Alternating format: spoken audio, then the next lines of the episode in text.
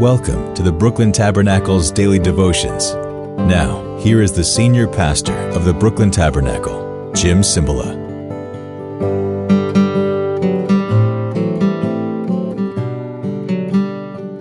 Good morning, everyone. As they say in Yokohama, Ohio.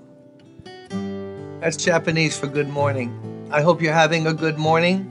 We're reading in Luke, part of the birth of Jesus story that only Luke talks about is the birth of John the Baptist, which came before the birth of Jesus. He was the forerunner that was promised, all part of the Christmas story.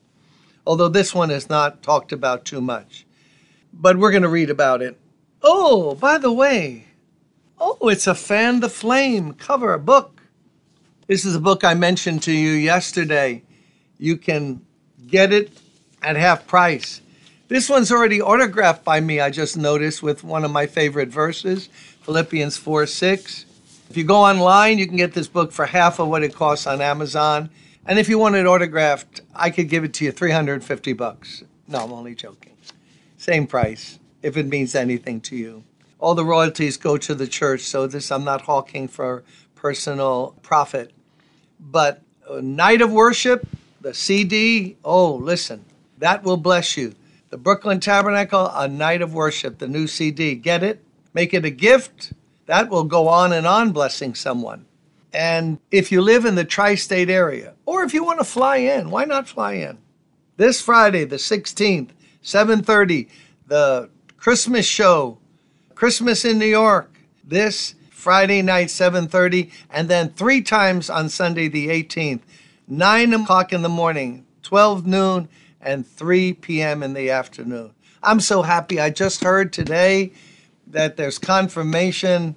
We got some buses going out to some shelters, one on Atlantic Avenue here in Brooklyn, another one close by here on Hoyt Street.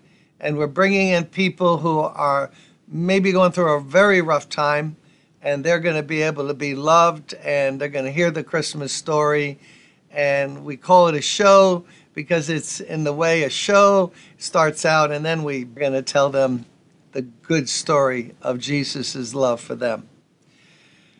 We learned yesterday that Zechariah was a priest and he's serving in the temple, and he's an old man, and he's married to uh, Elizabeth, who's older, and they have no children, they're barren, and he's on duty burning incense and when the time, verse 10 of Luke 1, when the time for the burning of incense came, all the assembled worshippers were praying outside.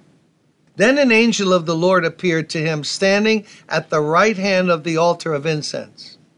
And when Zechariah saw him, he was startled and was gripped with fear. But the angel said to him, Do not be afraid, Zechariah. Your prayer has been heard. Your wife Elizabeth will bear you a son and you are to call him John.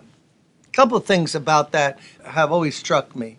When the announcement time comes to Zechariah about this seemingly miraculous birth, not that it was going to be like a virgin birth with Mary of Jesus our Lord, but the biological son of Zechariah and Elizabeth, when the announcement was made, it was the time of prayer.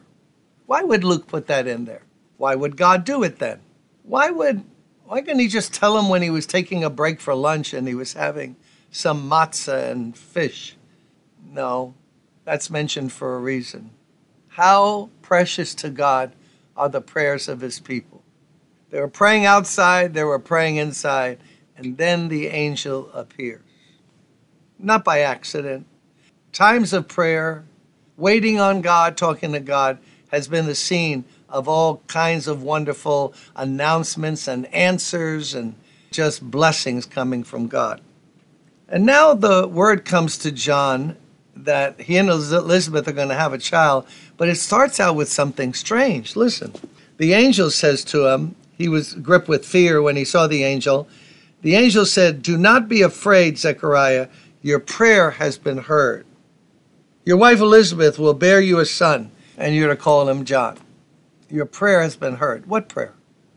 I have to believe that Zechariah stopped praying for that son a long time ago. Now he's old. It's accepted that Elizabeth probably is never going to have a child. Remember, she's up in years, barren on top of that. He's an older man. Ah, uh, the angel was referring to some prayer prayed in the past. We know this is so it startled Zechariah, and even when the angel tells him that he's going to have a child, he goes, How am I going to know this? I mean, what are you kidding me? And yet he had prayed for it. Isn't that something? We can have faith to pray, and when the answer doesn't come after a while, we fall into almost like a state of unbelief. We know that, as I said, he said, How do I know that? How is this going to happen? But prayers, once prayed, don't die. Did you know that? Prayers don't evaporate, they don't waft up into the sky like the smoke from somebody lighting a fire here in the forest. Prayers are stored, prayers have power, prayers are heard. God is a prayer answering God. And although Zechariah might have wavered, God said, Oh no, your prayer was registered. How long before that did he pray it? I don't know. But it, it stayed there in heaven. God filed it away, kept it, and now is the called what's called in the Bible the day of favor. Now the prayer is going to be answered. Are you waiting for some prayer to be answered? Zechariah wants to talk to you today. He sent me to say it. Don't give up. Wait on the Lord. Blessed are those who wait, expect, and hope in the Lord. Just because it isn't hasn't been answered doesn't mean God hasn't heard it. God has a timing on all these things. So today, let's agree. The prayers we prayed, we're going to keep on praying, and some that we know God has heard, we're just telling God, God, we're waiting for the answer. We know it's coming down the road. Merry Christmas again. See you tomorrow.